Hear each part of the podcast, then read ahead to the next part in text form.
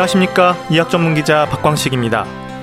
격려 백신, 긍정 백신, 실천, 지식, 희망, 정보, 그리고 균형 백신까지 코로나19 시대를 사는 지금의 우리에게 필요한 7가지의 마음 백신이 강조되고 있습니다. 아직 코로나19 백신이 나오지 않은 상태에서 사실 백신이라는 말만 들어도 민감해질 수밖에 없는데요. 지금 우리가 할 수 있는 마음 백신, 코로나 블루로 표현되는 우리 모두의 힘든 시간들을 심리 방역으로 이겨낼 수 있길 바라는 마음들이 모아지고 있습니다. 건강 365 추석 특집 최고의 선물 당신의 건강입니다. 오늘 마지막 시간인데요. 희망으로 격려할 수 있는 긍정 백신의 힘 짚어보겠습니다. 김성호가 부르는 회상 듣고 시작합니다.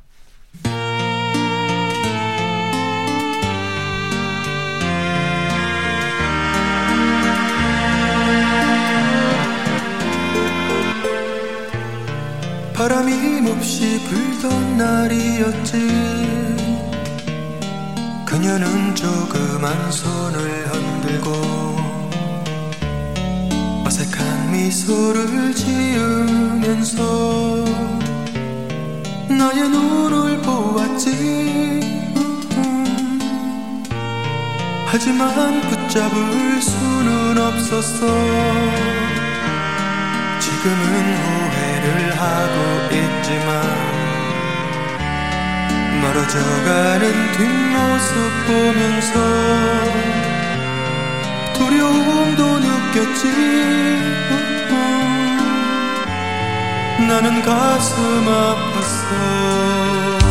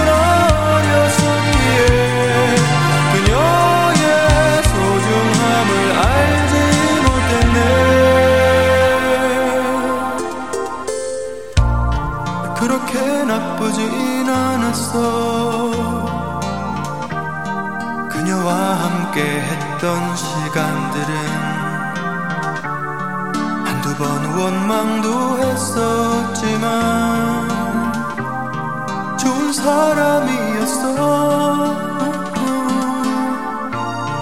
하지만 꼭 그렇진 않아. 너무 내 맘을 아프게 했지.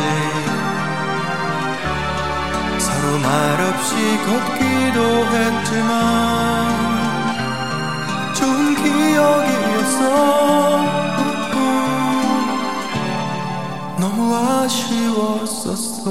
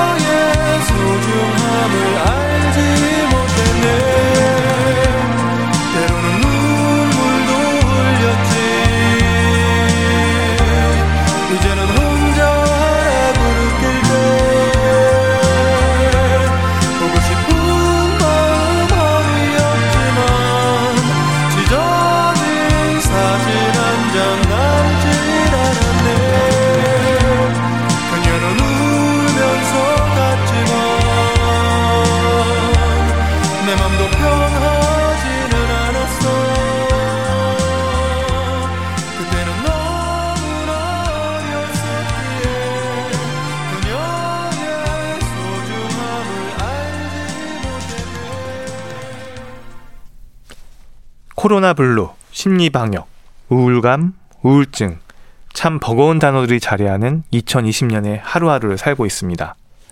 누가 더 힘들까를 생각할 수 없을 정도로 누구도 힘들지 않은 사람이 없는 코로나19의 시간들입니다. 한림대학교 한강성심병원 정신건강의학과의 이병철 교수 전화 연결돼 있습니다. 안녕하십니까? 안녕하세요. 이병철입니다. 네, 교수님. 저도 힘들고 우울한데 교수님은 좀 어떠세요? 뭐 다들 그러시겠지만 저도 답답하게 지내고 있습니다. 이게 아... 차차 적응을 한다 그런데 이게 시간이 많이 가도 잘 적응되진 않네요. 아 그렇죠. 네. 오늘이 추석 연휴 마지막 날인데요. 올해 교수님의 추석 연휴는 어떤 시간 들으셨는지 여쭤봐도 될까요? 친척들도 못 뵙고 집에서만 지냈었는데요. 뭐 가끔 자전거 타고 이렇게 기분 전환 했지만은 그래도 많이 좀 아쉬운 면들이 있는 것 같습니다. 음, 이 코로나19가 우리 일상을 뒤흔들었다는 표현도 하지 않습니까? 이 나만 힘든 게 아니라 다 힘들다는 생각을 하면 위로가 되는 걸까요?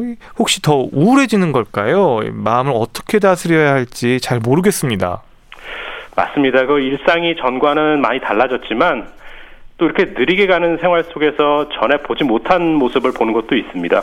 음. 가족들의 새로운 모습도 알게 되고 또 가까이 있는 사람들끼리 얼마나 서로가 필요하고 중요한지를 알아가게 되는 뭐 그런 시간이라고서는 긍정적으로 생각하는 게 좋을 것 같고요. 네. 마음을 다스린다고 하면은 어, 나 자신도 의지할 곳, 쉴 곳이 필요하고 코로나 시기에 네. 뭐 다른 사람들도 마찬가지로 나를 필요로 한다. 뭐 이런 정도로 해서 마음을 가지고 있는 것들이 제일 좋지 않겠나 그렇게 생각됩니다. 네. 앞서서 설명은 좀 제가 먼저 하긴 했는데요. 심리 방역을 위한 마음 백신 7가지를 살펴보면서 지금의 우리에게 심리 방역이 중요한 시점이라는 이 생각을 새삼 하게 되는데요. 어떻게 이해하면 좋을까요? 마음 백신 일곱 가지는 이 코로나 시대에 우리가 취해야 될 태도를 알려주고 있다고 생각되는데요. 중요한 것은 이 새로운 상황에 맞게 우리가 새롭게 변하고 행동해야 된다라는 겁니다. 이러한 변화의 시기에 그런 것들을 소극적으로 참고 견디고 이런 것보다는 우리가 이러한 일곱 가지 마음 백신을 어, 실제로 실천하고 네. 적극적으로 대응하면서 내 삶을 변화시키는 것 이러한 것들이 마음 백신의 핵심이 아닌가 이렇게 생각됩니다. 음, 자신을 변화시키고 직접 실천으로 행동하는 것이 중요하다. 맞습니다, 맞습니다. 강조를 하셨는데요. 실제 우울감에 대한 상담을 받는 분도 많이 늘었나요? 환자 수가 늘고 있다고 들었는데요. 예. 기존에 치료를 받던 분들도 이 우울감이 많이 악화되는 경우들이 있고요. 또 코로나 시대에 새롭게 우울감이나 불안감을 호소해서 외래에 내원하시는 분들도 계십니다. 아마 최근에 스트레스로 인해서 이제 참을성이 없어지면서 발생하는 이 여러 가지 사건 사고를 뉴스로 보게 되면 이 코로나 시대에 받는 어떤 전 국민의 스트레스는 예전과는 확실히 다르게 분명한 것 같습니다. 음, 코로나19 상황에 따른 우울증을 뭐 정식 명칭은 아니지만 코로나 블루로 흔히들 이야기를 하는데요. 예. 일반적인 우울증하고 코로나 블루로 인한 우울 증상하고 좀 다른가요? 차이가 있나요? 어, 나타나는 증상들은 상당히 유사한데요. 일반적인 우울증은 보통 사람들이 받는 스트레스가 스스로 해소할 수 있는 정도를 넘어설 때 이제 되게 오게 됩니다. 우리는 의식하지 못하지만 매일매일 스트레스를 받고 있고 또 그런 것들을 운동이나 수다, 놀이 이런 것들을 통해서 해소해 오거든요. 네. 그래서 흔히 이전에 이제 오시던 우울증은 갑자기 그런 스트레스가 커지게 되면 본인이 감당이 안 돼 가지고서 우울증이 왔다면 코로나 블루는 오히려 이렇게 일상적인 스트레스도 적절하게 해소가 되지 않으면서 이 누적되면서 이제 그런 것들이 많이 남아 있게 돼 가지고 해결이 안 되는 뭐 그런 걸로 좀 다르지 않을까 이렇게 생각을 하고요. 어... 어느 쪽이든 우리가 이 우리 몸과 마음이 감당할 수 있는 양의 어떤 스트레스가 넘어서게 되면 그러면 이제 정신적 신체적으로 이렇게 무리가 오는 거죠. 네. 그러니까 코로나 블루로 인한 우울 증상은 차츰차츰 누적되는 형태의 어떤 스트레스가 풀리지 않고 이렇게 그런 형태의 우울 증상이다 이렇게 설명을 해주셨는데요. 그러면 궁금한 게요. 우울감하고 우울증 이게 좀 차이가 있는 건가요? 그냥 혼용해서 쓰긴 하던데 이 부분에 대해서 좀 짚어주시면 좋을 것 같고요. 그리고 전 국민의 어떤 불안감 지금 상태는 이것들을 우울증으로 봐야 하는지 용어에 대해서 좀 어떻게 이해하면 좋을지 궁금합니다. 그렇죠. 이제 그 아마 말씀하시는 우울증은 이 우울장에서 말하는 병적인 우울증을 말씀하시는 것 같습니다. 그러한 우울증은 이 평소에 즐겨하던 행동을 해도 내가 우울감에서 벗어나기 위해서 뭔가를 해도 전혀 감흥을 느끼지 못하는 그런 상태입니다. 그래서 즐거운 활동이나 만남을 하더라도 이런 걸로 기분이 나아지지 않고 오히려 내가 이렇게까지 하는데 달라지지 않나? 라는 이런 어떤 자책감이 스스로 들게 되는 그런 정도의 어떤 심한 상태를 말할 수 있겠고요. 반면에 우울감은 우리나라 국민들 중에 어, 상당수가 호소하시는 어떤 증상인데 이 가벼운 우울감, 뭔가 약간 다운되고서 처지는 느낌 이런 것들이고 이 우울감이라는 상태는 내가 뭔가 어, 스스로 회복할 수 있는 기능이 남아 있어서 여행이든지 아니면은 뭔가 만남이든지 아니면 다른 활동을 통해 가지고서는 그 기분을 좀 극복할 수 있는 그런 거라고 볼 수 있을 것 같습니다. 음. 그 불안감은 사실은 이 우울과 불안감이 이제 명칭도 다르고 증상은 다르지만 대개는 같이 갑니다. 내가 어. 불안하면은 우울한 기분이 생기고 우울하면은 불안감이 느껴지기 때문에 되게 같이 가는 거라고 봐야 될 것 같고요. 네. 이제 정도의 차이에 따라서 이게 불안 이 주가 되냐, 우울이 주거냐 되는 거에 따라 가지고서 이제 좀 어, 치료는 좀 달라지긴 하는데 그 두 가지가 같이 있는 것들이 보통은 일반적이다 이렇게 생각할 수 있겠습니다. 네, 이 코로나 19 사실 2020년 1월 말부터 지금까지 그리고 앞으로도 언제 끝날지 분명치 않은 시점에서 우리 몸과 마음의 건강을 살피는 게 상당히 중요하다는 생각인데요. 과거에도 이 감염병이 없었던 건 아, 아닐 텐데 그런데 이렇게 코로나19로 인한 마음 돌봄이 유독 강조되는 이유도 좀 짚어야 되지 않을까 싶어요. 예, 이제 지금은 이 코로나는 아직도 언제 끝날지 모르는 상태거든요. 그리고 외국 같은 경우에는 나라의 지도자들도 피해가지 못하고 있어 코로나에 걸리는 경우들도 많으니까 예, 이런 재난들은 사실은 기존의 다른 재난과는 많이 다른 것 같습니다. 그렇게 높은 사람들, 힘 있는 사람들도 피해가지 못하니까 나도 걸릴지 모른다라는 불안감들을 누구나 다 가지게 되고요. 실제로 코로나 시대는 이렇게 감염이 돼서 이제 치료를 받는 이런 문제뿐만 아니라 이러한 막연한 불안감이 이, 이 전체 사람들을 갖다가 다 위축시키고 긴장하게 만들어서 이러한 정신적인 문제를 일으킨다고 볼 수 있겠습니다. 그래서 네. 실제로 사실 이제 우리나라 정도 되면 내가 감염될 확률은 그 물론 이제 예, 예, 어떤 방역 수칙은 잘 지켜야 되겠지만 내가 그걸 잘 지켰을 때 내가 감염될 확률은 굉장히 낮음에도 불구하고 이 불안감은 모두가 다 높게 예, 가지고 있는 상태에서 이 불안감을 관리하는 것이 오히려 더 어, 실제적인 어떤 어, 이 대응이 아닐까 싶은 생각도 듭니다. 네. 코로나 우울과 관련해서 새로운 이 질병 분류 코드를 검토한다는 말도 있던데 이게 이런 얘기가 정말 있는지도 궁금하고 이게 어떤 의미가 있을까요? 이게 전 세계적인 어떤 이 큰이 이 반응 이, 이 문제이다 보니까 코로나 블루를 갖다가 이 단일 병명으로 이걸 갖다 병명으로 우울이나 불안 장애처럼 병명을 하자는 이제 의견이 있고요. 현재는 이 분류의 효용성 그리고 학문적 타당성에 대해서 이제 논의가 되는 걸로 알고 있고 아직은 뭐좀 어, 기다려봐야 되는 그런 시점인 걸로 생각됩니다. 네. 코로나19로 인한 이 우울감을 호소하는 분들이 겪는 증상은 어떻습니까? 어, 스트레스가 해소가 안 되고 그 지속적으로 이제 감염 위험에 대한 불안들이 있기 때문에 이 활동들이 극히 이제 제한되고 있고요. 특히나 불안감이 높으신 분들은 그래서 이 우울한 느낌, 무기력한 느낌 또는 이제 짜증이 많아지거나 화를 잘 참지 못하는 증상 그리고 잠을 잘 못 자는 증상 이런 것들이 이제 흔히 호소하고 있고요. 노인들 같은 경우에는 이렇게 선망 증상 갑자기 이렇게 갑, 이, 이, 이 저, 머리가 좀 혼란스럽다든지 이런 양상들을 보이고 하고 또 최근에는 이, 이 자살률도 약간 올라가는 걸로 돼 있어가지고 이 우울감 호소의 증상이 뭐 가벼운 것부터 중증까지 다양하게 다 좀 증가되고 있는 그런 양상들을 보이고 있는 것 같습니다. 아 그렇군요. 피로감, 무기력함, 답답하고 지루하고 힘들고 불안하고 이런 감정들이 신체에도 그러니까 또 영향을 감정이 영향을 미치겠죠 신체에도요. 그리고 건강을 해칠까 이 걱정하는 말들도 많이 하더라고요. 아, 물론입니다. 그 신체적인 스트레스 그리고 정신적인 스트레스는 이 들어오는 길은 다르지만 몸 안에서는 이렇게 합쳐져 가지고 영향을 줍니다. 우리가 몸이 어디가 아프게 되면은 우울한 증상들이 더 심해지고요. 우울증이 생기게 되면은 기존에 있던 통증이 더 악화되기도 하고 그렇죠. 그래서 음. 불쾌한 기분이나 증상은 기존의 신체적인 증상, 그게 뭐 통증일 수도 있고 불면일 수도 있고 아니면 노인분들 같은 경우는 이제 기억력 감퇴일 수도 있는데 이러한 것들을 악화시키기도 하고 또 새롭게 그런 증상들이 몸으로 나타나기도 하고 그렇습니다. 음. 그러면 기저질환이 있는 분들에게 코로나19로 인한 우울감의 위험이 더 높다는 말도 있던데요. 이것도 맞는 말일까요? 어, 물론입니다. 그 기전질환이라는 것이 이제 이 정신과적으로 보면 이제 공황장애 같은 그 간단한 이제 정신과적인 문제일 수도 있고요. 요통 같은 이렇게 흔한 신체적인 문제일 수도 있는데 결국 이런 기저질환을 가지신 분들은 이 육체적인 정신적인 스트레스를 감당할 여유가 어, 다른 분들보다는 좀 떨어집니다. 그래서 이런 분들은 같은 자극, 같은 스트레스에서도 훨씬 더 증상을 심하게 호소할 수가 있고요. 본인이 감당할 수 있는 어떤 스트레스의 감당 이 부분을 금방 넘어서 가지고서 증상이 좀 심하게 나타날 수도 있고 그렇습니다. 음. 또 사실 매일 확인되는 확진자 수를 통해서도 이제 걱정되는 건 확진자분들, 그러니까 확진된 분들의 마음 건강인 것 같아요. 사실 이 부분들을 많이 신경을 못 쓰고 있는 부분이기도 한데 얼마나 놀라고 당황스러울지 사실 상상하기조차 좀 쉽지는 않거든요. 어, 죄책감까지 느끼는 경우도 있다고 얼핏 들었는데요. 어떻게 보시나요? 맞습니다. 이게 확진자분들도 그렇고요. 그 그보다 몇 배 받는 이게 격리자분들도 그렇고 모두 이렇게 주위 사람들에게 피해를 끼쳤다라는 어떤 죄책감을 피할 수가 없는 것 같은데요.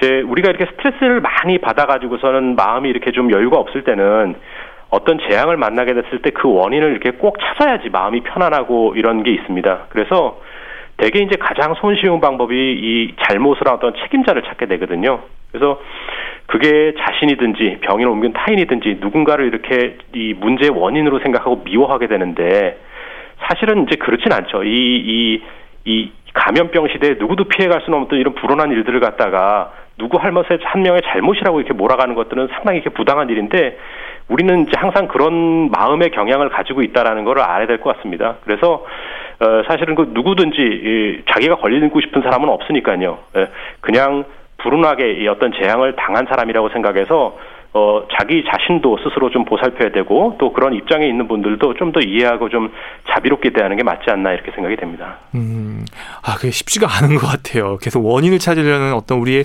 습성이 있는 게 아닐까 싶어요. 아, 맞습니다. 예. 예. 건강 365 추석 특집 최고의 선물 당신의 건강입니다. 코로나 블루로 자리하는 우울감에 대해서 짚어보고 있습니다.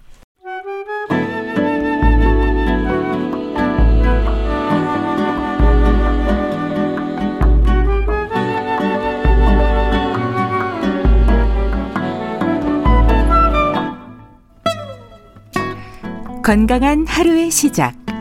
KBS 라디오 건강 365. 건강 365 추석 특집 최고의 선물 당신의 건강입니다. 한림대학교 한강성심병원 정신건강의학과의 이병철 교수와 함께합니다. 교수님, 그러면요 어떻습니까? 이 코로나19로 인한 우울감을 뜻하는 코로나 블루에 이어서 분노를 뜻하는 코로나 레드라는 말도 새롭게 전해지고 있는데요. 이건 어떤 의미일까요?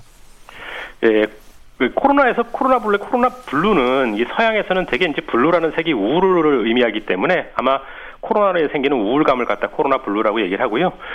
최근에는 코로나로 인한 분노 폭발 이런 경우들이 많이 있어서 아마 그 코로나 블루에 대비해서 이 분노가 조절되지 않는 증상을 갖다 코로나 레드로 이렇게 얘기하고 있는 것 같습니다.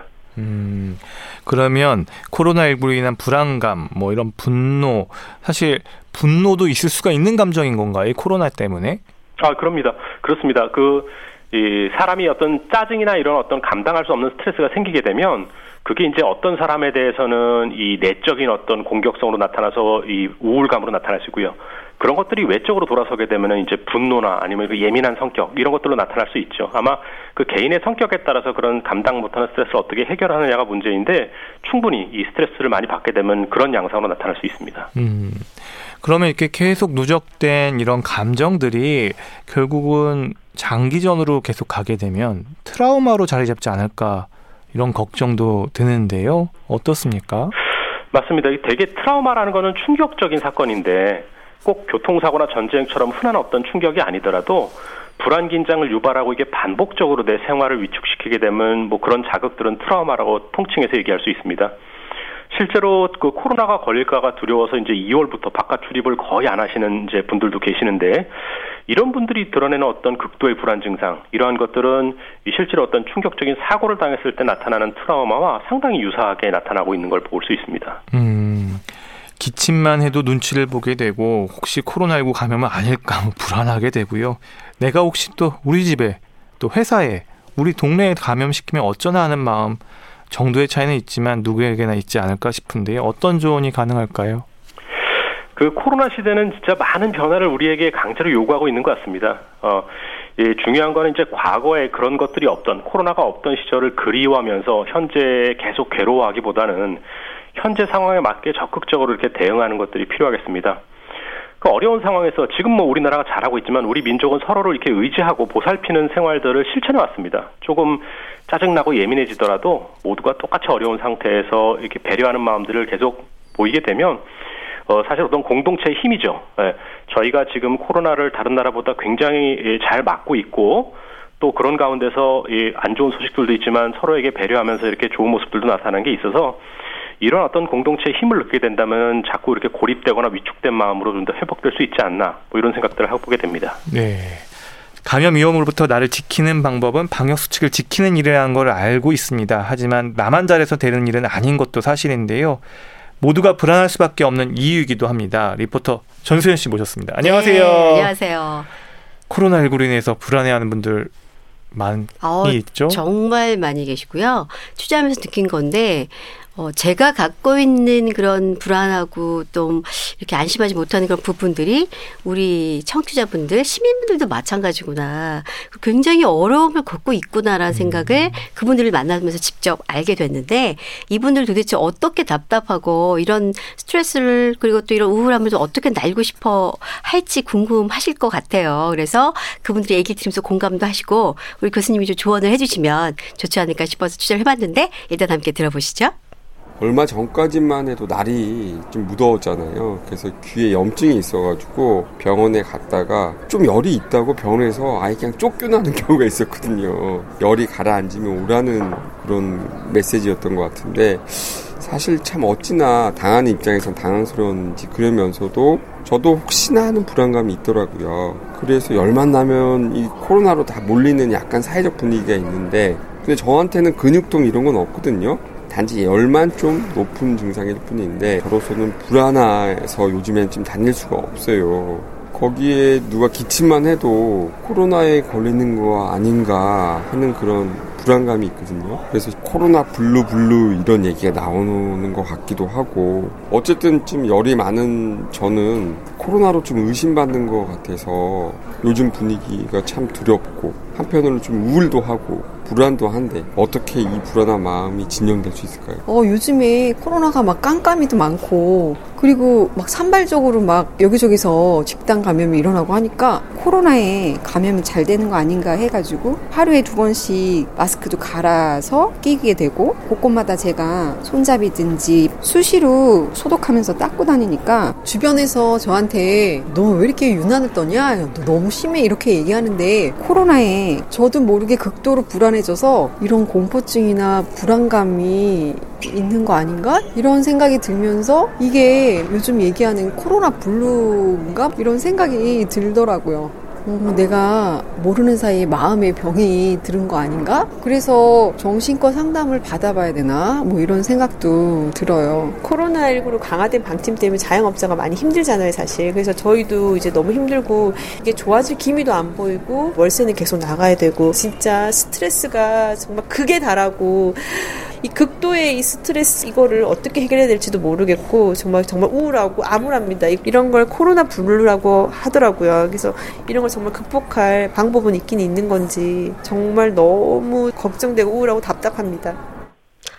네, 정말 이분들 얘기 들으면서 내 얘기 같기도 하고 우리 주변의 얘기 같기도 하다 이런 생각을 하게 되는데 교수님 많이 공감이 되시죠?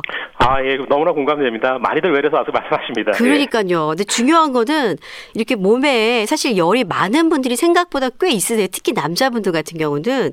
근데 이렇게 열이 많다 보니까 오해를 사고 그래서 사람들을 자꾸 기피하게 되고 뭔가를 더 적극적으로 해야 되는데 그러지 못하는 부분들 시선이 쏠려서 당황스러운 이런 것 들이 너무 많아지니까 어, 사실은 자기는 아닌 것 같은데 또 혹시 정말 코로나가 아닐까? 이런 생각을 하는 경우가 많이 있더라고요. 그러면 이렇게 열이 많이 있고 열이 좀 난다 싶으면 코로나로 다 의심을 해야 되는 건지 아니면 진짜 코로나 검사를 제대로 받아야 되는 건지 이것부터가 사실 굉장히 어려워서 좀 짚어주시면 좋을 것 같아요.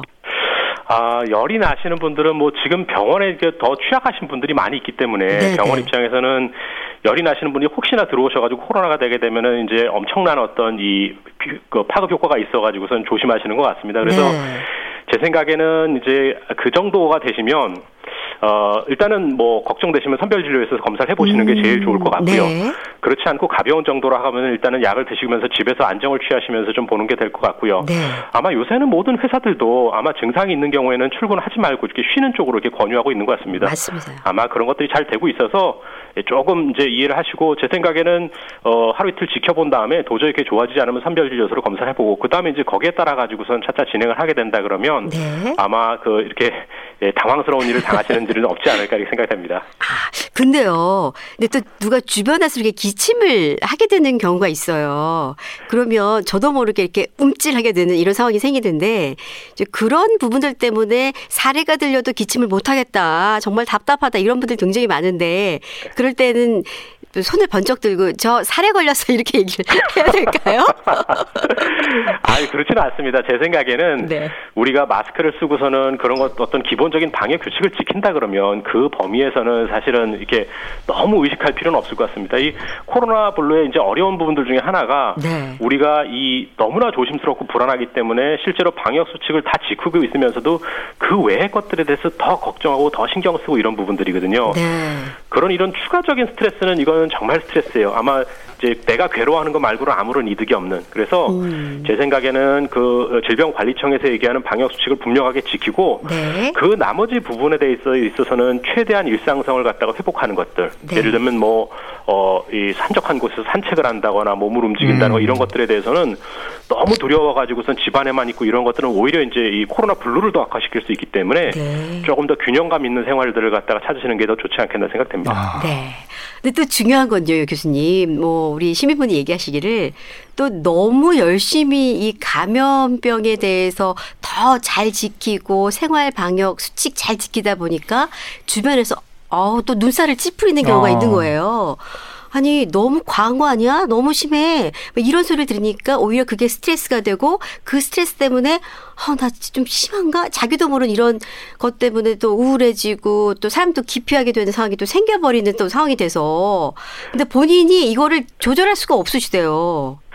어, 이 재난 시기에서는 사람마다 내가 어느 정도의 수준으로 재난에 대응하느냐는 것들이 다 다릅니다. 그러니까 불안감이 심하신 분들은 정말 나의 불안을 갖다가 다 줄일 정도로 해야지 내가 마음이 편안하고요. 네.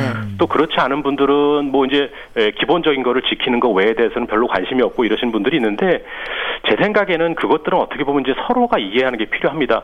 뭐 나보다 좀 더 심하게 에, 불안해하는 사람들은 아주 이게 이상한 사람이고 나보다 덜 준비하는 사람들은 이게 좀 너무 아니한 사람이 이렇게 볼 수 있기 때문에 네. 제 생각엔 기본적인 그 질병관리청의 방역 수칙을 분명히 지키시되 네. 조금 예민하신 분들이 있으면은 그분들의 어떤 그런 예, 입장들을 좀 이해하게 되면 음. 네, 맞아요. 그러면 이제 서로 서로 이해하는 것들이 조금 받아들여지게 되면 훨씬 더이 어려운 거를 좀 편안하게 넘어갈 수 있겠죠. 네. 그래서 이분이 오죽하면 너무 자기를 심하게 생각하고 하다 보니까 어 혹시 이런 게 너무 심해서 좀 스트레스가 되니까 계속 그런 얘기를 들어서 정 이렇게 상담을 정신의학과 가서 상담을 좀 받아봐야 되나 이런 생각을 한다고 하는데 이 분 어떻게 좀 그렇게 상담을 받으면 조금 편해지고 좀 여유를 가질 수 있을까요? 아, 그럼요. 그 상담을 받으시겠다는 생각은 너무너무나 좋으신 생각이시고요. 아, 그렇군요. 예, 사실 이제 상담 이제 저희가 어, 국가에서 시행하는 여러 가지 상담 서비스들이 있는데요. 네. 대개는 참다 참다가 정말 나빠졌을 때 상담을 원하십니다. 그러면 이 상담하시는 분의 고충이 너무 상태가 심하기 때문에 병원 가보라는 말밖에 해드릴 게 없거든요. 네. 그래서 그러지 마시고 훨씬 그 전에 뭐 간단한 조언이라든지 다른 사람들은 어떻게 지내는지 정도만 듣고 싶으시더라도 상담 전화를 적극적으로 활용하셔가지고 어 먼저 나빠지기 전에 조금 더 이렇게 빨리 스스로 회복될 수 있는 어떤 여력이 있을 때 그런 것들을 갖다가 바로바로 이렇게 교정하시면 어, 본인도 훨씬 더 편하고 상담하시는 분들 보람 있게 뭔가 좀 도움을 드릴 수 있고 그럴 것 같습니다. 그렇군요. 한 번쯤은 생각해 보는 것도 좋다. 예. 저 마지막 질문인데 이제 또 자영업 하시는 분들이 정말 주변에 어렵더라고요. 근데 중요한 건 이분들이 요즘에 폐업 위기까지 놓여져 있는 상황이에요. 아무래도 뭐 생활 방역이나 국가 방역 되게 중요한 건 알지만 이분들은 생존의 위험이 있다 보니까 스트레스가 정말 극도로에 있고 이젠 이게 내가 살아야 되나? 희망이 없는데? 막 이런 상황들이 되니까 이런 분들에게 좀 조언을 해주고 싶은 어떤 그런 말씀들이 좀 있을까요? 어, 지금 상황을 이 수능에서 받아들이는 게 제일 중요한데요. 이렇게 이렇게 말씀드리면 굉장히 좀 무책임한 생각인 것 같지만 어, 이렇게 생각하시면 됩니다. 우리가 이 어떤 위기에 닥쳤을 때 얻는 받는 스트레스는 어, 지금 이 순간의 어떤 상황에 집중하지 못하고 자꾸 과거나 미래에 내 마음이 가 있기 때문에 그런 거거든요. 네. 되게 이제 코로나 시기에 코로나가 없을 때 우리가 자유롭고 행복했던 때를 계속 떠올리게 되면 네. 자꾸 지금과 대비되면서 지금이 굉장히 고통스럽고 이렇게 구속되는 것 같음을 느끼게, 느끼게 되고요. 네. 또 앞으로 그냥 뭔가 희망적이고 막연하게 좋아질 거라고 생각을 한다 그러면은 내가 기다리는 시간 동안에 그런 게 이루어지지 않았을 때 더 좌절하고 맞아요. 힘들어지는 상황들이 되거든요. 그래서 일단은 지금은 누구나 다 비슷한 입장이고 비슷한 입장이고 요 위기가 지나가게 되면은 다시 또 이제 에, 에, 변화가 옵니다. 이게 뭐 다들 아시겠지만 이 어떠한 행복이나 고통도 영원한 것은 없기 때문에 네. 이 시기를 갖다가 지금 내가 내 어떤 이 일상성이나 아니면은 이, 이 건강을 그러니까 잘 예, 지키면서 뭐 기본적으로는 사실은 이렇게 예, 먹는 것, 자는 것 어떤 기본적인 어떤 이런 이 생활 리듬이겠죠. 이러한 것들을 잘 지키면서 관리를 하다 보면 기회가 돼서 이제 이러한 것들이 다 잦아지고 뭔가 새롭게 시작할 수 있을 때 내가 또 예, 충전된 건강한 몸으로 다시 또 뭔가 열심히 해볼 수 있는 그런 이 여지가 생기기 때문에 네. 지금은 일단은 이 뭔가 어, 크게 움직이고서는 조급해하기보다 어, 앞으로 이제 변화를 좀 기다리면서 내 자신을 좀 더 다듬고서 뭔가 준비시키는 시간 뭐 이렇게 보내는 게 더 낫지 않겠나 생각이 드네요. 그러니까 좀 참고 이 또한 지나가기 때문에 받아들이면서 잘 관리하시면 몸과 마음을 잘 관리하시면 언젠가는 괜찮을 거다 이 얘기신 거죠? 그럼요, 맞습니다. 아, 네. 그렇군요. 네, 고맙습니다. 예, 함께 해 주신 리포터 전소연 씨 오늘 고맙습니다. 네, 감사합니다.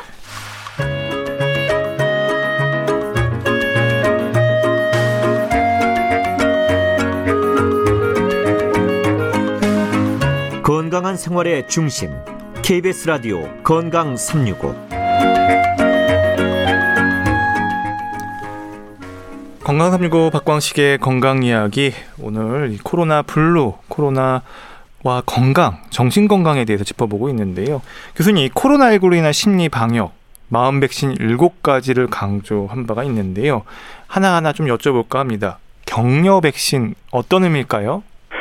격려 백신은 자신의 몸과 마음에 일어나는 변화들을 받아들이고 이러한 것들을 격려하라는 예, 의미입니다. 이 변화되는 시대에는 나 자신의 변화도 이 요구를 받게 되는데요. 과거에 얽매여서 이 현재 어떤 고통에 자꾸 집중하지 말고 이를 그냥 수용하고 적극적으로 자신에게 잘하고 있다.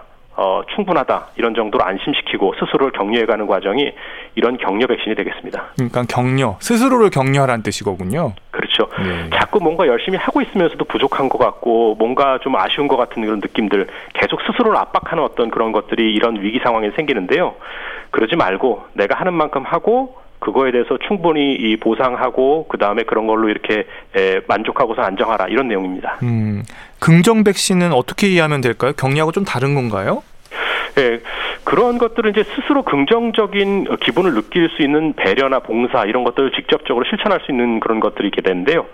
나보다 좀 힘든 사람, 표현하진 않지만 어려운 사람들이 주변에 분명히 있습니다. 이들을 위로하고 도와주다 보면 이 막연한 코로나에 대한 불안감이 내가 실제로 뭔가 어, 어떤 구체적인 행동을 하는 것으로 인해 가지고선 좀 더 이겨나갈 수 있는 어떤 자신감 같은 게 생기게 돼서 이러한 활동들을 긍정 백신이라고 얘기합니다. 음, 그리고 이제 중요한 것 같은데 실천 백신 이거는 어떻게 봐야 될까요?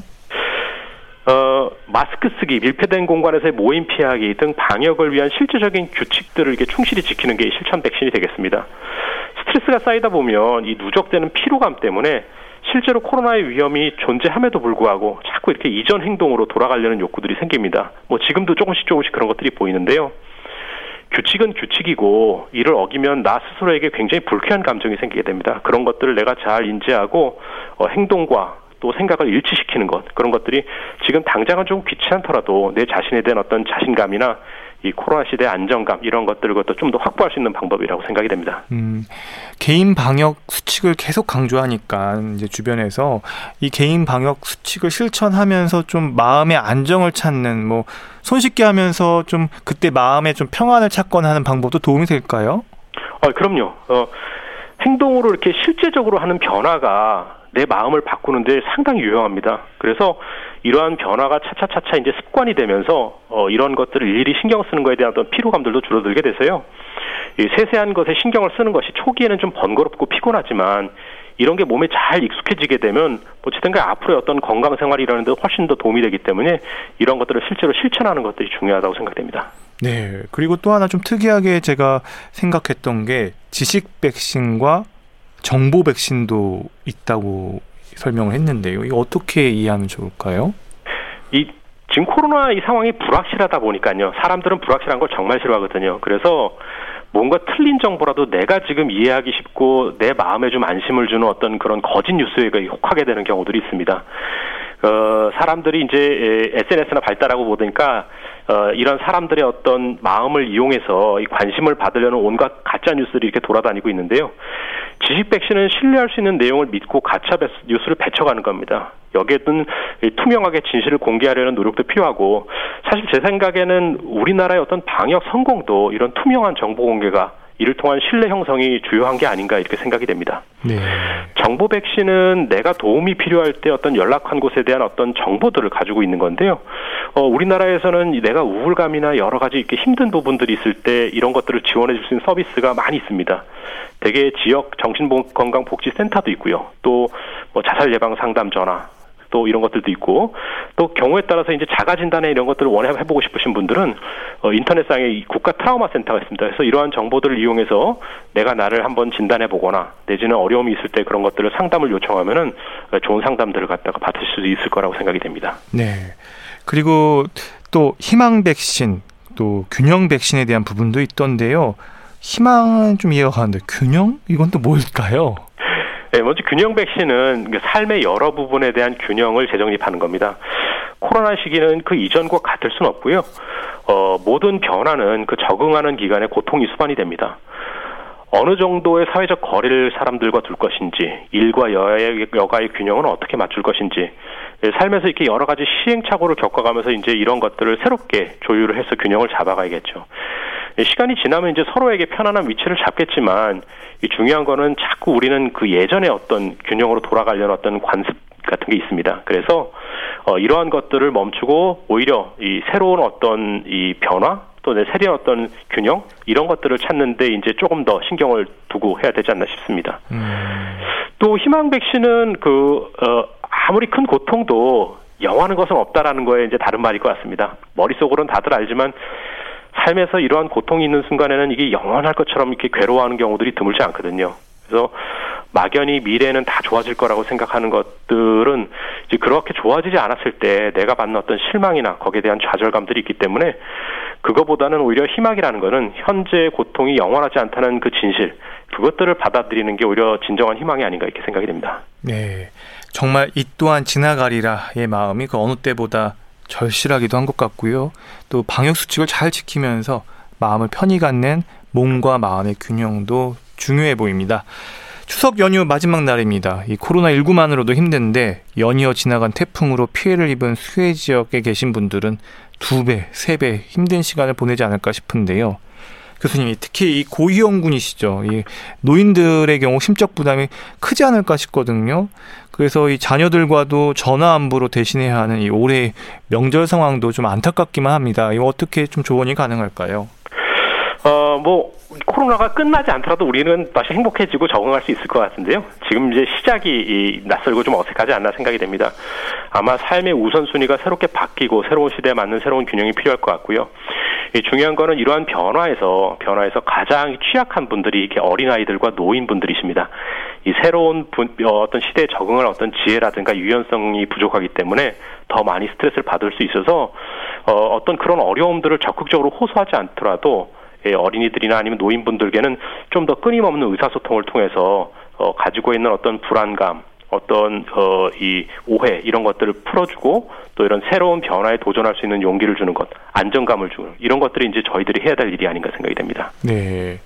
그리고 이제 어르신들 같은 경우에는 이게 우울 증 상황 중에서 기억 감퇴가 아까 잠깐 언급을 하셨는데요. 이런 예. 것도 예. 좀 치매랑도 혼동될 수 있어서 좀 잘 이렇게 전화로 안부 물을 때도 좀 잘 자녀들 분들이 잘 여쭤야 되지 않을까 싶어요.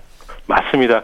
이 꼭 치매가 아니더라도 이렇게 심한 스트레스 상에서는 기억력을 잃거나 내지는 이렇게 잠깐 착각하시거나 이런 것들이 흔히 있을 수 있거든요. 그래서 특히나 이제 치매를 앓고 계시는 분들이나 이렇게 부모님들 걱정이 많으신 분들은 이제 이러한 갑자기 기억력 상실이 무슨 큰 병이 아닌가 걱정하실 수 있는데 일단은 뭐 어, 이렇게 갑작스럽게 나빠진 것들은 다시 좋아질 수 있어서 너무 그렇게 불안해하진 마시고 대신에 이제 이 어르신들이 많이 스트레스를 받고 있구나 이러한 것들을 인지를 하고 그런 어떤 스트레스를 풀어줄 수 있는 다양한 방법들을 좀 고민해 보고서는 자주 연락드리고 그런 게 좋겠다 생각이 되 네요. 음, 사실 수다가 치료제라는 말도 있지 않습니까? 그래서 부모님하고 이제 안부를 나누는 전화 통화 시간 이 절대적인 시간도 좀 중요할 것 같아요. 사실 우리가 안부 물을 때 그냥 잘 계시냐면 잘 계신다고 단답형으로 끝나는 분들도 종종 계실 것 같은데요.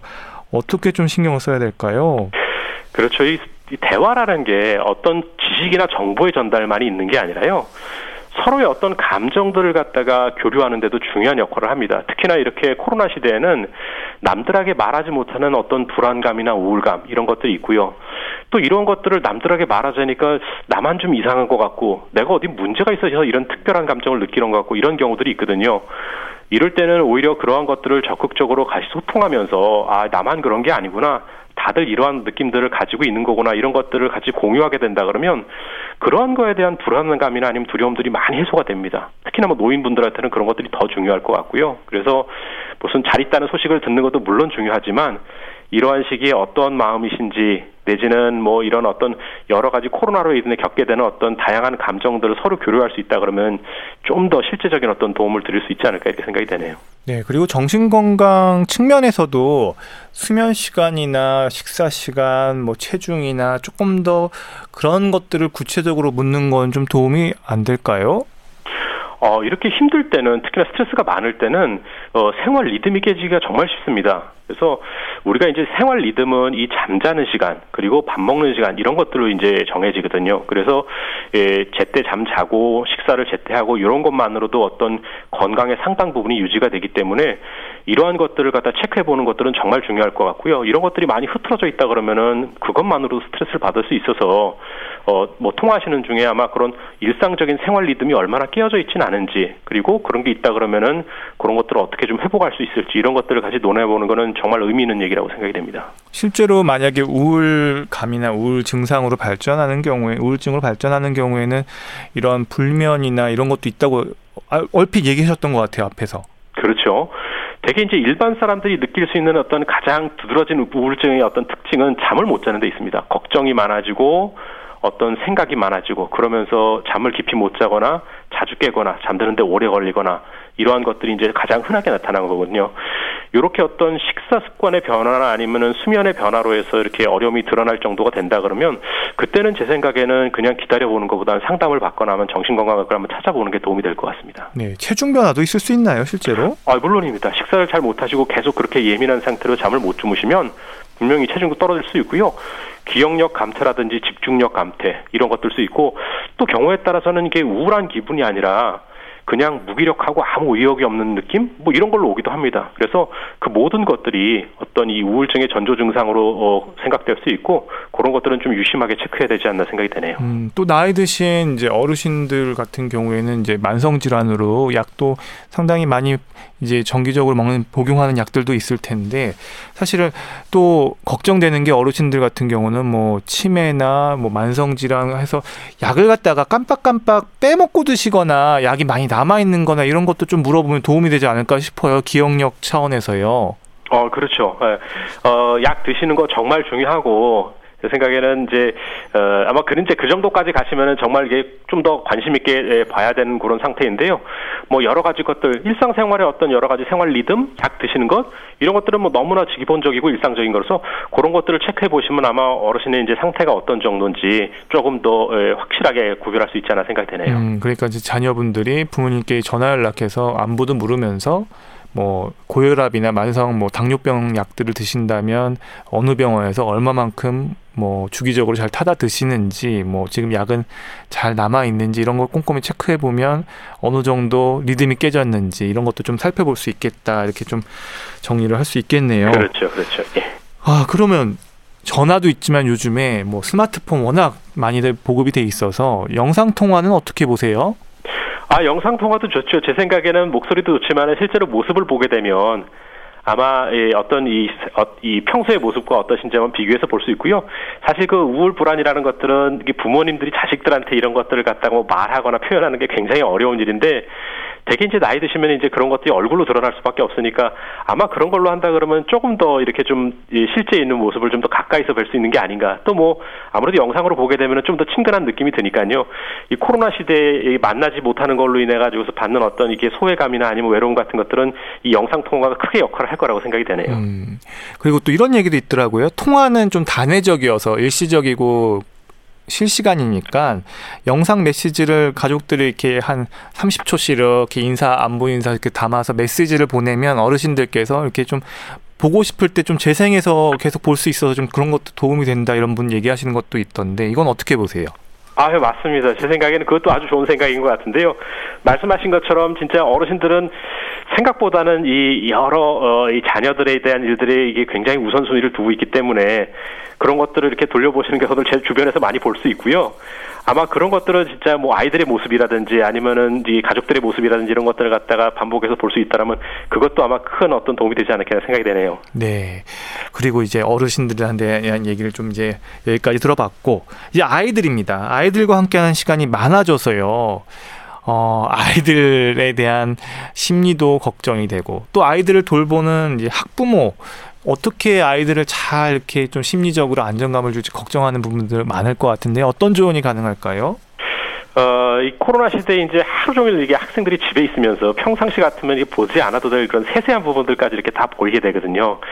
그러면 이게 갈등이 좀 더 증가할 수밖에 없습니다. 사람들은 이제 자기만의 어떤 공간이나 이런 것들이 있어야 되는데 집에서 부모와 자식이 이렇게 계속 붙어 있기 때문에 이게 잘 지낼 수는 없어요. 그래서 어, 또, 또 부모님들도 이제 온라인 수업이나 이런 것들을 하다 보면은 굉장히 생소한 것들을 이렇게 하다 보니까 스트레스 받으신 것도 많고요.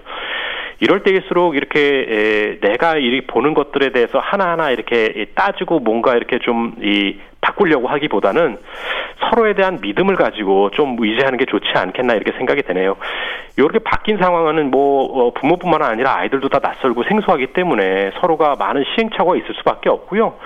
어떠한 완벽한 어떤 균형 이런 것들을 찾는 데까지는 상당한 시간이 걸립니다. 그래서 이런 것들이 소통을 하면서 이제 하나하나 맞춰가야 되지 뭐 자신이 머릿속에 그리고 있는 어떤 이상적인 상황 뭐 그런 것들을 위해서 이 주변 사람들을 계속 몰아붙이고 자기 자신을 몰아붙이고 이렇게 한다는 거는 제 생각에는 오히려 이렇게 다툼만 날 수 있어가지고 조금 더 믿고 의지해주는 그런 시간이 더 필요하지 않나 생각이 드네요. 아, 이게 근데 장기전으로 되니까요. 이게 어, 짧으면 이게 믿고 의지해 줄 수 있는데 계속 붙어 있으니까 다툴 일이 많은 것도 사실인 것 같아요. 맞습니다, 맞습니다. 예. 또 이제 의료진의 우울감에 대해서도 여쭤보겠는데요. 사실 의료진들 뭐 코로나19 방역에 있어서 크게 이제 수고를 해주고 계시는데 그분들의 우울감, 피로감에 대해서도 돌봄이 필요하다는 생각인데 왜냐하면 이들이 잘 이렇게 좀 지지를 받아야 결국 국민의 어떤 방역, 어떤 건강 이런 것들을 다 챙길 수 있지 않을까 싶어요. 그렇습니다. 이그 신체적인 심리적인 어려움이 지금 다 같이 겹쳐 있는 그런 상황들인데요. 어, 실제로 이렇게 여러 가지 이, 이 이런 위기 상황에서 뭔가를 하다 보면 모든 것들을 다 이렇게 준비된 상태에서 하는 게 아니기 때문에 여러 가지 이 나쁜 결과가 나올 수도 있, 습니다 그래서 에, 이러한 것들에 대해서 너무 이렇게 자책하거나 비난하거나 이런 것들이 있게 되면은 사실은 이제 오히려 위축되고서는 함께 이렇게 공동체적으로 대항하는 것들이 이렇게 좀 힘들어지게 되고요. 제 생각에는 이러한 위기 상황에서 뭔가 부족하거나 아니면은 미흡한 부분들이 있더라도 이런 것들을 좀 따뜻하게 포용하고 뭐 다들 똑같이 이 코로나를 이겨내자는 거에 대해서는 한 마음이니까요. 그래서 이런 것들을 가지고 일을 하게 되면은 제 생각에는 훨씬 더 이렇게 좀 어, 믿음을 가지고 좀 소신 있게 일을 할 수 있지 않나 이런 생각들이 들고요. 뭐 지금 제 생각에는 우리 국민들도 잘해주고 계시고 또 의료진들도 최선을 다해서 열심히 잘하고 있는 것 같습니다. 네. 위로가 필요할 때 도움을 받을 수 있는 상담 전화들이 있지 않을까 싶은데요. 도움받을 수 있는 상담 전화나 어떤 그런 경로가 있다면 좀 소개해 주시면 많은 도움이 될 것 같습니다. 아, 그렇습니다. 일단은 그 질병 자체에 대한 불안감 이런 것들에 대해서는 일단 그 질병 정보에서 가짜 정보보다는 질병관리청에서 시행하는 질병 정보 전화가 좋을 것 같고요. 1339. 그다음에 이 우울감이나 스트레스를 받았을 때는 이, 이 자살 예방 전화 1393이 있습니다. 그리고 어 정신 상담 건강 상담 전화가 1577-0199가 있고요. 한국 생명의 전화가 1588-9191이 있습니다. 이 다양한 서비스들이 있는데 중요한 거는 지난번 아, 말씀드렸지만은 그 정말 힘들어질 때까지 기다렸다가 전화를 하시게 되면은 오히려 이제 병원 치료가 급한 경우들이 많이 있으니까 네. 오히려 그 전에 그냥 가벼운 우울증 상담하시는 거 정말 충분히 좋습니다. 그래서 어 뭔가 내가 잘 모르겠다든지 내지는 뭐 한번 체크를 받고 싶다든지 다른 사람들이 어떻게 지내는지 궁금하다든지 이런 것들에 대해서도 충분히 어떤 의사소통을 할 수 있으니까 어 전화 거셔가지고선 상담 받아주시면은 어 많은 도움을 받을 수 있을 거라 생각이 드네요. 네. 오늘 코로나 블루로 인한 심리 방역에 대한 말씀 나눴는데요. 마음 건강을 돌보는 정신건강의학과 전문의로서 이 시간을 통해서 꼭 하고 싶은 말씀 부탁드립니다. 어, 코로나 시대가 아, 많은 사람들이 이제까지 살아온 우리의 모습을 반성하게 하고 또 새로운 방향으로 나가게 하고 있는 것 같습니다. 이 앞만 보고 전력 질주하던 시대에 앞서가던 나라들이 이제 코로나를 맞이해서 얼마나 무기력한지 우리가 눈으로 보게 되었고요. 투명한 정보 공개, 이 서로에 대한 배려, 높은 교육 수준을 통한 이와 협조, 평등한 사고, 우리나라가 가지고 있는 이런 여러 가지 가치들이 이 코로나 시대에 점점 더 중요한 어떤 가치로 부각되고 있는 것 같습니다. 이러한 시대는 어떻게 우리에게는 새로운 어떤 변화를 갖다 요구하게 되고요. 우리 국민들이 가진 장점을 또 분명히 드러나는 거 드러낼 수 있는 것 같습니다. 소외계층에 대한 배려나 공동체 의식이 더 이상 이제 거추장스러운 어떤 그런 것들이 아니고 그 자체가 중요한 가치가 되고 있는 것 같고요. 제 생각에 이런 변화는 이 코로나로 인해 가지고 우리가 꼭 마이너스로만 되는 것들이 아니라 뭔가 하나 업그레이드 되는 단계로 또 변화될 수 있지 않나 이런 생각이 됩니다. 이렇게 힘든 시기, 적응하는 시기에는 누구나 다 어떤 변화를 강요받기 때문에 힘든 어떤 고통이 있을 수밖에 없고요. 이러할 때일수록 서로 서로를 좀 의지하고 서로 서로에게 조금 더 어, 여유 있고 좀 자비로운 마음을 가지게 된다 그러면 이 위기를 잘 이겨내갈 수 있고요. 사실 뭐 제가 볼 때는 그 어느 나라보다 우리나라가 지금 제일 잘하고 있어가지고 어, 지금 이대로 계속 꾸준히 같이 서로 의지하면서 도와주면서 이 어려운 시기를 좀 잘 같이 극복해 나갔으면 좋겠습니다. 네, 말씀 잘 들었습니다. 한림대학교 한강성심병원 정신건강의학과의 이병철 교수님 오늘 말씀 고맙습니다. 네, 감사합니다. 건강 365 추석 특집 최고의 선물 당신의 건강입니다. 최우섭의 세월이 가면으로 저는 인사드립니다. 지루하고 답답하지만 모두의 안전을 위해서 사회적 거리두기를 잘 실천하고 계시는 청취자 여러분께 감사드립니다. 함께 이길 수 있도록 나부터 실천하는 방역 수칙 이어지는 일상에서도 소홀함이 없길 바랍니다. 지금까지 KBS 학 전문 기자 박광식이었습니다.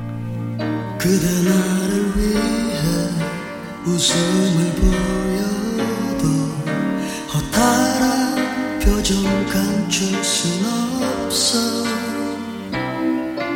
힘없이 뒤돌아서는 그대의 모습을 흐린 눈으로 바라만 보네. 나는 알고 있어요 우리의 사랑은. 이것이